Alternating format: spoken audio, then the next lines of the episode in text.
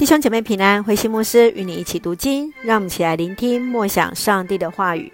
创世记十七章到第十八章，多国之父亚伯拉罕。多国之父亚伯拉罕，在他原来的名字是亚伯兰。亚伯兰在九十九岁，上帝向他约定显现，第一个以割礼为立约的记号。接下来我们看到亚伯兰改名为亚伯拉罕，被称为多国之父。他的妻子撒拉也改名为撒拉，多国之母。继续更应许他在一百岁会得到孩子，要取名叫以撒，更赐福在他的后裔要来成为大国。亚伯拉罕一家被上帝改名命名，都因着信心的遵行而改写了他全家族的生命。让我们一起来从这段经文一起来思考。请我们来看第十七章一到二节。我是全能的上帝，你要服从我，要做一个诚实正直的人。我要与你立约，使你有许多子孙。上帝要与亚伯拉罕立约前，他要求要做一个诚实正直的人。诚实正直原文就是全部、完整、完全的意思。这是一个领袖的风范，使上帝的应许持续得以完全成就。今天诚实正直给你的启示和反省是什么？上帝也与我们立约，使我们在居所位时，让我们也来查验那诚实正直，正是上帝所喜悦的事情。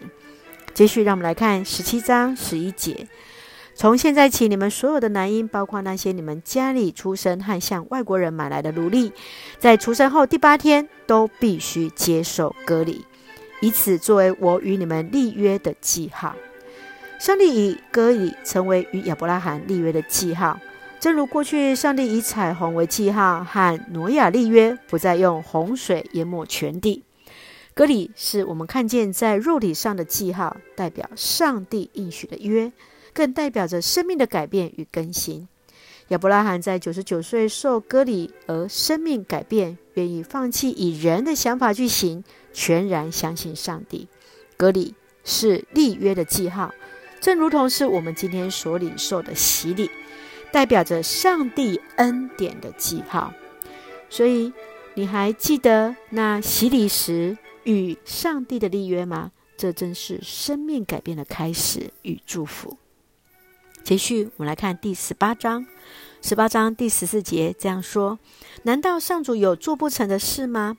是啊，我们常常会说，难道在上帝有做不成的事情吗？当上帝应允亚伯拉罕祝福他，这是一件非常非常重要的事情，就是上帝要使亚伯拉罕成为大国，然后他要使亚伯拉罕有自己的子嗣。但是为什么莎拉会用笑来表达？是因为他已经年老，已经停经，这都是事实。然而我们要知道的事情是，上帝。都能够将这一切全然的改变，在人所看为不可能的事情，今天都要成为是可能的。在信仰的道路上，你我都是主角，我们都是扮演那上帝应许实践的角色。你相信上帝要在你的生命成就大事吗？你对于上帝的话是否全然的相信呢？当你被选为主角时，你会如何去回应上帝的话语呢？愿主来帮助我们。接续，我们来看第十八章三十二节。最后，亚伯拉罕说：“我的主啊，请你不要生气，容我再求一次。如果只找到十个呢？”他回答：“即使只有十个，我也不毁灭这城。”上帝查看那所多玛和俄摩拉的罪恶，像。亚伯拉罕表明毁灭的心意，亚伯拉罕因此不断地为人们来祈求。上帝的回答都是肯定的，即使只有少数的义人都能够挽回上帝对多数罪人的审判。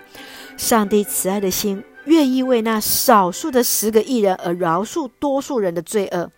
这段经文是否也今天深刻的来提醒我们：我们是否是上帝那眼中的艺人？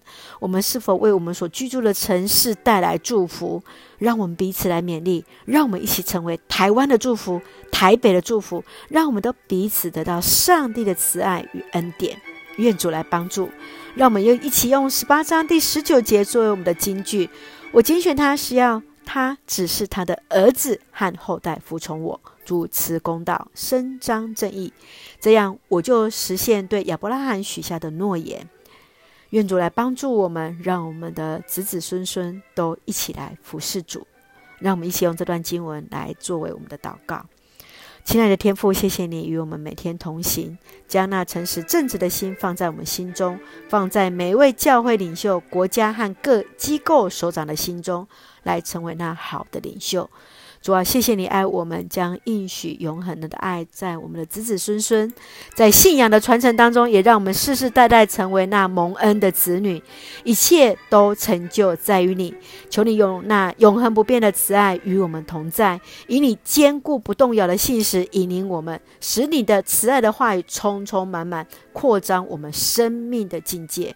赐下平安喜乐，在我们所爱的教会和每位弟兄姐妹身体健壮，灵魂兴盛，恩待保守台湾我们的国家，恩上加恩，利上加利。感谢祷告，奉主耶稣圣名求，阿门。亲爱的弟兄姐妹，愿上帝的慈爱平安与你同在，大家平安。